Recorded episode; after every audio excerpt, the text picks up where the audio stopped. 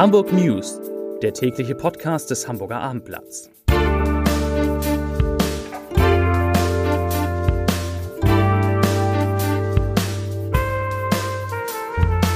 Moin, mein Name ist Lars Heider und heute geht es um die Umschlagbilanz des Hamburger Hafens. Weitere Themen. Restaurantbesitzer ärgern sich über Leute, die nicht kommen. In einer Hamburger Schule brennt es erneut und bei Gruner und Ja verabschieden sich die ersten Mitarbeiterinnen und Mitarbeiter. Dazu gleich mehr.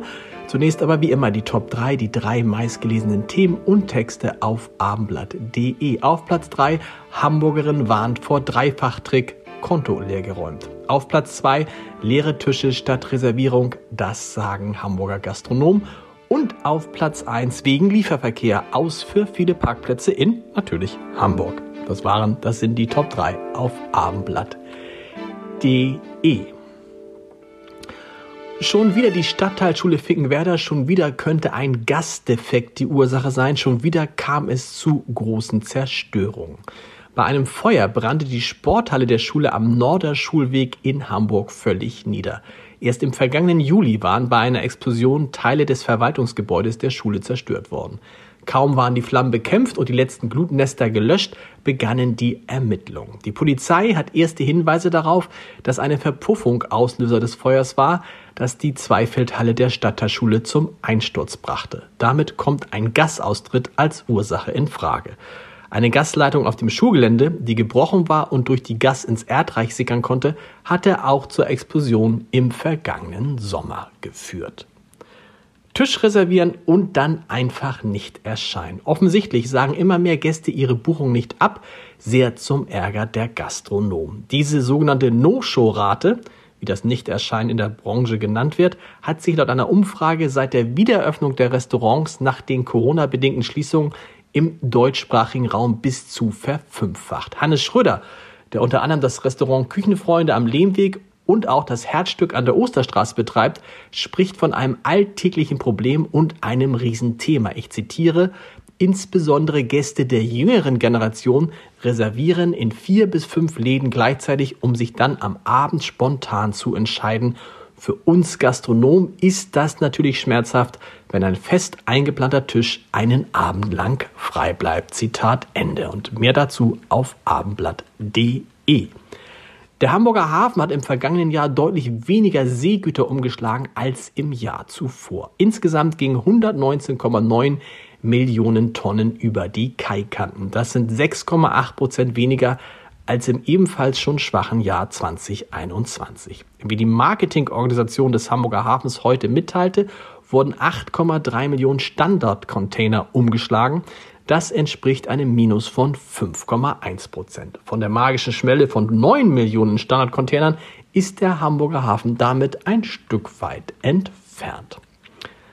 Wegen der Pflege des Grünstreifens entlang der Hamburger Autobahn im Süden wird nun ein Teilstück der A255 in Fahrtrichtung Norden gesperrt. Das gab die Autobahn GmbH des Bundes bekannt. Los geht es morgen von 9.30 Uhr an auf der Verbindungsrampe der A255 in Richtung Georgswerder bzw. zur B75.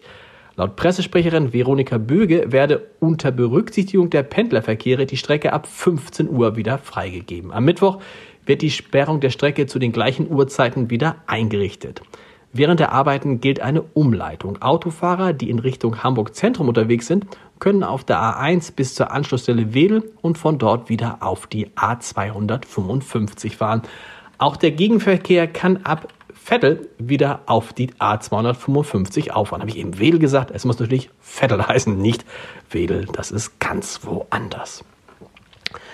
Eine 51 Jahre alte Frau schwebt nach einem Angriff durch einen ebenso alten Mann in Lebensgefahr. Heute Morgen um kurz vor 10 Uhr wurden Rettungskräfte in die gerade Straße ins Harburger Phoenixviertel gerufen. Weil der Einsatzort schon mehrfach Schauplatz von Gewalt war, machten sich auch mehrere Streifenwagenbesatzungen auf den Weg. In der Wohnung trafen die Einsatzkräfte auf die lebensgefährlich verletzte Frau und den mutmaßlichen Täter. Der wurde festgenommen. Die Frau musste mehr als eine halbe Stunde lang im Rettungswagen versorgt werden, bevor sie ins Krankenhaus gebracht werden konnte. Bei Gruner und Jahr nehmen die ersten Kolleginnen und Kollegen, die von den Streichungen des Bertelsmann-Chefs Thomas Rabe betroffen sind, Abschied. Weil die Rechtsabteilung bei Gruner, deren Leiterin Annette von Eckesbache ist, voraussichtlich schon Ende Juni aufgelöst wird, schreibt sie auf LinkedIn, ich zitiere, bei Gruner werden hunderte Menschen das Haus am Baumwall verlassen müssen. Es trifft nicht nur die Redaktion, sondern auch die Stabs-, Verlags- und Verwaltungsbereiche oder wie man sie sonst dieser Tage in der Presse bezeichnet. Darunter mein kleines und feines Team der Rechtsabteilung. Wir werden uns wohl Mitte des Jahres auflösen. Wir werden bis zur letzten Minute alles tun und dann hoch erhobenen Hauptes durch die Tür gehen. Wir waren und sind sehr stolz, für dieses besondere Unternehmen zu arbeiten.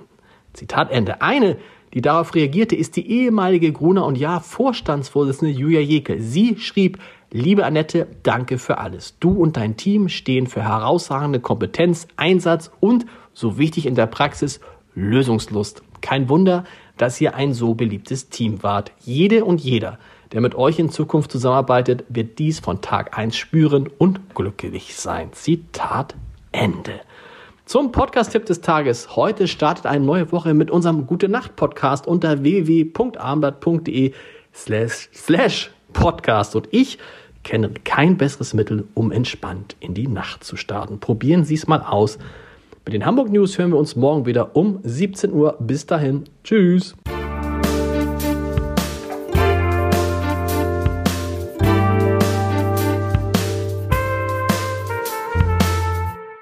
Weitere Podcasts vom Hamburger Abendblatt finden Sie auf abendblatt.de slash podcast.